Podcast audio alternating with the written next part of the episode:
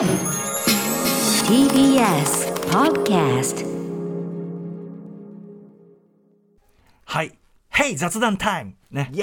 あのメールちょっと読ました、えー、ケンピョンさん初めてのメールにてウォッチ報告です。ありがとうございます。歌村さん大変です。昼昼休みにふと立ち寄った日本橋三越本店で、千葉哲也先生展は開催中です、えー明日のジョーリアルタイム世代の自分としては約60点もの展示を目の前にすると圧倒されて震えが止まりませんでした。しかも変えてしまいます。お高いですが、えーちょっとしたオリジナルグッズコーナーもあって鑑賞後にポストカード3枚を厳選して記念にし職場に戻りました。開催期間は7月18日まで結構すぐなんですよね、早いですが1週間ぐらいしかやってないね。確かね、えーお時間あれば東宝シネマズ日本橋で映画鑑賞の際など立ち寄られてみてはいかがでしょうか、というケンピョンさんありがとうございます、まあ、私なんといってもね、えーこの番組でもインタビューなんかお送りしましたけども、とにかくまあ、まあ私が言うまでもないですけどね、まあ、日本の、えー現存する漫画家の中で最も偉大な一人を挙げろと言われたらそれは言うまでもなくもう千葉哲也先生一択でございます、えー本当にすごい。あのよくね漫画の神様手塚治虫なんてこと言いますけども、僕ほほぼ双璧をなすっつうか、はい、特にそのキャラクターを中心としてキャラクター漫画という意味の確率、むしろ今の漫画の文法の基本は千葉哲也先生が皆さんが今読まれているような漫画作られたと言っても本当に過言じゃないっていうか漫画の神様ってこういうことじゃないって。ね、あともう人柄も本当に素晴らしいしね、もう素晴らしい作品の数々ありますがそんな展覧会があってですね、えーなんかオリジナルハンガーみたいなのが売っててですね私もこれ見たんですよね。買えるかなと思って結構なお値段でございましてね。あそうですか。えー私ちょっと今あのープーチンのせいで毎週毎週1万ずつ水漏れみたいにお金が出てくっていうね水漏れですねあれね本当にね。水漏れのように、えーいやでも水漏れその水漏れが人を救うまあ救うってほど大げさもんじゃないけどいやお役に立ててるのならそれはそれでなのでね。そうなんです。なんでちょっとね。プーチンでもあの展示行きたいなと思っています、あとですねこんなメール来てますよ、えー高木っ子さん。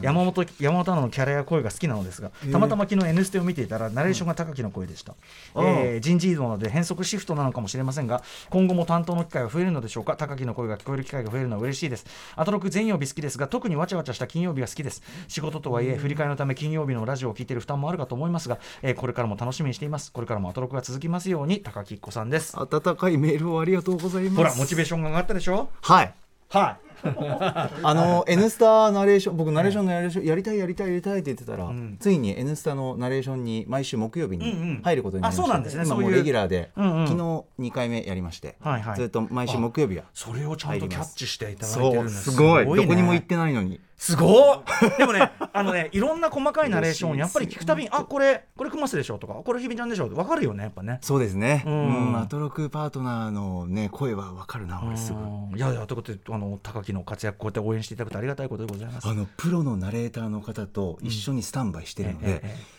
その方のお話を聞けるのがものすごく貴重。ああべその合間合間ではい。うんうん。だからそこでねノウハウの話はいちょっと学べればなと思って、うん。毎週毎週ちょっと試行錯誤しながらなんで、うんうんうん。ぜひ聞いてみてください。はい、はい、N スタでございます。スタ。あとねこれねちょっとね1週間前にいただいたメールなんだけど、ええ。ちょっと1週一週間前のあの騒ぎでちょっとどうしても読めなくてああのちょっとこれねえっと、ランズベルギス梅吉さん、すみません、読むの遅くなって、えー、去る6日、アメリカの俳優、ジェームズ・カーン氏が82歳で亡くなりました、誠に残念であります。えー印象的であったのは、みんなが、えー、ゴッドファーザーのソニーというのですが、私はシーフ、1980年、これ、えっと、あれです、えーザ・クラッカー、真夜中のアウトローという日本タイトルついてます、の役がすごく印象的です。マイケル・マン、ね、マン氏ですよ、マイケル・マンの映画デビュー作、監督としてのであると同時に、カーン氏のコンバットシューティングの所作がかっこよかったんですね、というね、そうなんです、ジェームズ・カーンさん、僕、すっご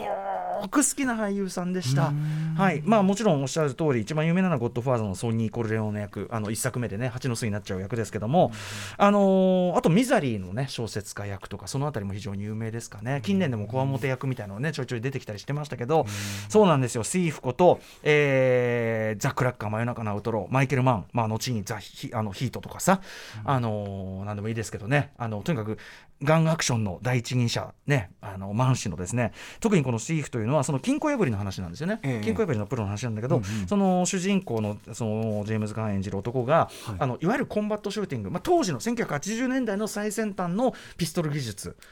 というので、えっとまあ、いわゆるガバメント型1911型と言われるガバメントのロングスライドのカスタムを持ってるんですね。ええ。でそれをそのとむそれそれ以前のそのなんかその刑事映画とかってやっぱ片手でこう撃ったりさ、はい。ゴッドファーザーあの例えばバダディアルデってねあの M2944 万グラムを片手で撃ったりしてますけど、ちゃんと両もちろん当然両手で構えて当時のウィーバースタンスと言われる、えーコンバットするするのスタンスですね。それで構えてで最後の殴り込みに行くんですよ。金庫破りなんで普段はそういう暴力的なことあんまりする人じゃないんだけど、いざその普段から訓練してるからやったらまあ超強いと。しかもその映画の中にその実践的なコンバットシューティングを持ち込んだ、あの本当に最初と言われてる。今はもうそういう実射訓練してそういうその実射の指導が入ってみたいなねジョン・ウィックみたいなある意味現実離れしたやつだって、そういうね実際のコンバットシューティングのあれっていうのは入ってるわけですけどそれのもう本当に先駆けですよね。でマイケル・マンは後にねヒートというまさにそのガンアクション映画の最高峰を取り上げるわけですけどもね、はい。えーまさにその出発点でもあり、うん、全くおっしゃる通り。であとねこれね僕ねあのザ・シーフこと、えー真夜中のクあのザ・クラッカー真夜中のアウトロー好きなのはね途中で恋人と、あのじなんか夜のそのダイナーっていうかハンバーガーショップみたいなとこかな真夜中みたいなところで話してて、確かだから子供生まれたら名前どどういうのつけるみたいな。会話をしてた。そういう会話をするとこがあって、はい。そのなんていうかなこれから死地に向かうかもしれない男の、なんかこう一瞬ある人生のこう輝きがこういうまあ本当に言っちゃえばみすぼらしいみすぼらしいバスへの雨も降ってたかな。その人もいないような深夜のハンバーガーショップででもとても美しい会話をして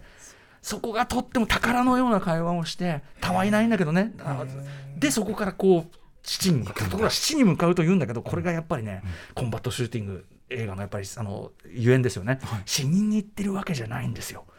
ちゃんと勝ちに行ってるんですよ。そこが見どころですね。最後に一つなりますね。えーザ・クラッカー真夜中のアウトロー DVD がね近年になって出たりしましたかね、はい、もしなかったら歌屋にありますね山本さんには貸せます、ありがとうございまますやったあのそういうコンテンツの話で言いますと私が振り返りでねいろいろこう聞いてる中で、あの昨日かな熱く語りましたけど、AppleTV プラスで今、バーブラックバード面白いよと。もう僕だから金曜のコーナーのために振り返りを聞くんですけど、えで昨日の木曜日のね放送聞いてたら今日ですよ、ん。で歌丸さんのオープニングトークでもうブラックバードの話はもうもうもう面白すぎて、ええ。もうだからもう振り返るの一旦止めてもうええ我慢1話だけって今日今日見ちゃった見た。だってさポール・ウォルター・ハウザー好きでしょ？大好きな僕。大好きでしょ？ポール・ウォルターポール・ウォルター・ハウザーの出てればまず見るじゃん。そう。しかもポール・ウォルター・ハウザーのこれ新たな多分代表作になるから。そうなのよ。これ見なきゃね。1話の最後出てくるよ、あのね、今までと違った顔してたそうして。アイトーニャとかあのリチャード・ジェールとか、僕が好きなんですけど、うんうん。あの時のダメ可愛い感じ。ダメ可愛い感じの顔じゃないのよ。ダメ可愛いんだけどね。素晴らしい俳優さん。相変わらずダメ可愛いんだけど、僕ああ夢だと思うけどなんつって。そう入り口がね。でもそっからのなんかなんか可愛らしい二重じゃなくなってくる。なんかだんだんなんかちょっとちらっと見えてくる。おこいつ。こいつは。こいつあれ、ちょっと待てよ。こいつ実はみたいな顔、あとさタロン・エガートンのさ、自信過剰な青年ぶりのさ似合いぶりわもうさ笑っちゃうぐらいじゃない？あのさレストランの下りの顛末笑うでしょ？もう。あのあまりのマッチョな振る舞いに。とかね。そうね。すごい肉体だったな。ブラックバード今日第3話が金曜なんでねですね。配信開始になりますんであね今日配信が第3話、はい3話ですね。いやーちょっとこれ見逃せないな。ここからまだ1話なんで、はい楽しみできた。あと山本さん、そのちらりと話しました。ターミナルリストね、えークリス・ブラッドが主演でアントワン・フークアがまあ制作そのなんかなあの総監督という感じで、はい。昨日ねアントワン・フークアの紹介の時にあのイコライザーとかって言いましたけど、このターミナルリストに一番近いハアントワン・フークア作品は、ザ・シューター極大射程です。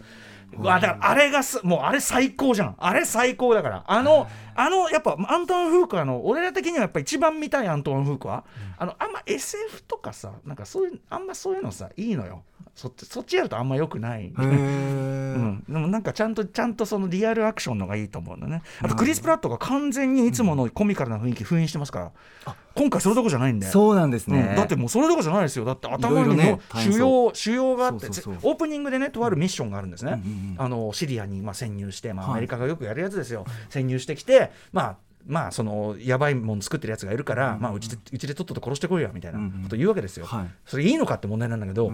一応命じられていく、そうすると作戦がとある理由で失敗しちゃうんですね、はででそこはすごいこう無残な失敗に終わるわけですよ、すると脳もなんか報告されてるのが自分の記憶と違うんですよ。ええ？なんか慌てて走り出したのそいつじゃないですよみたいな「いやいや君違うんじゃん。こうやって記録残ってるけど」みたいな。こと言われて「君ちょっとなんか調子悪いんじゃないの?」みたいな「休んだ方がいいんじゃない?」みたいな言われて、でなんかこうずっとブーブスカ言ったりとかいろいろ調べたりしていくうちに、まあ、口封じに置いてなのか妻子も殺されてしまいみたいな。ではその最初殺した犯人に仕立て上げられてしまい。重なってでやんのかおいっつってうんうん動き出すわけですけどでもはっきり言って脳腫瘍もあるんですね、なので時々幻影とか亡くなった娘の幻影とかを見ながら。でも着々とものすごい腕腕前で、まあ、は復讐を果たしながら、結構すごい復讐の仕方をしながらですね、えで途中の話では昨日ちらっと言いましたけど乱暴的シークエンスって言ってるのは、山に逃げ込んで、そこに、まあ、腕っこきの、まあ、乱暴なんかあのね、まあ、田舎警察のあれでしたからもう全員仮打ちなのは当たり前ですけど、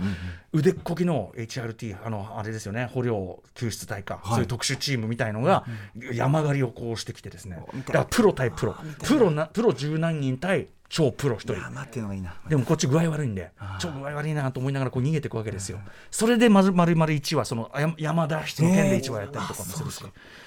これもで最後一個一個こう陰謀をこうやってやっていくうちに意外な真相が明けるミステリー的な面白さもあるしということでまあいわゆる硬派マッチョな感じですけどね。非常にマ,、マッチョな、えーアクションですけども硬派アクションがお好きな方はターミナルリスト。非常にダークな雰囲気で山本さんもこちらもおすすめじゃないか。これも好みで Amazon プライムビデオで。これ一度で見れますんでね。あと、コンスタンスーがすごくいいです。えっ、と、あのクレイジー・リッチ・アイジアンのね、えーコンスタンスーが、あのジャーナリスト役で、はい。まあ、ある意味、こう、か彼と共闘というかなんというか、ん。みたいな感じ。で、彼も、彼女もすごくいいですしね。ああそうですか、ううんわー楽しみ増えました。おすすめでございま。す。あ、もうこんな時間なんで、締めます。雑談タイム終わりあ。りがとうございました After Six Junction.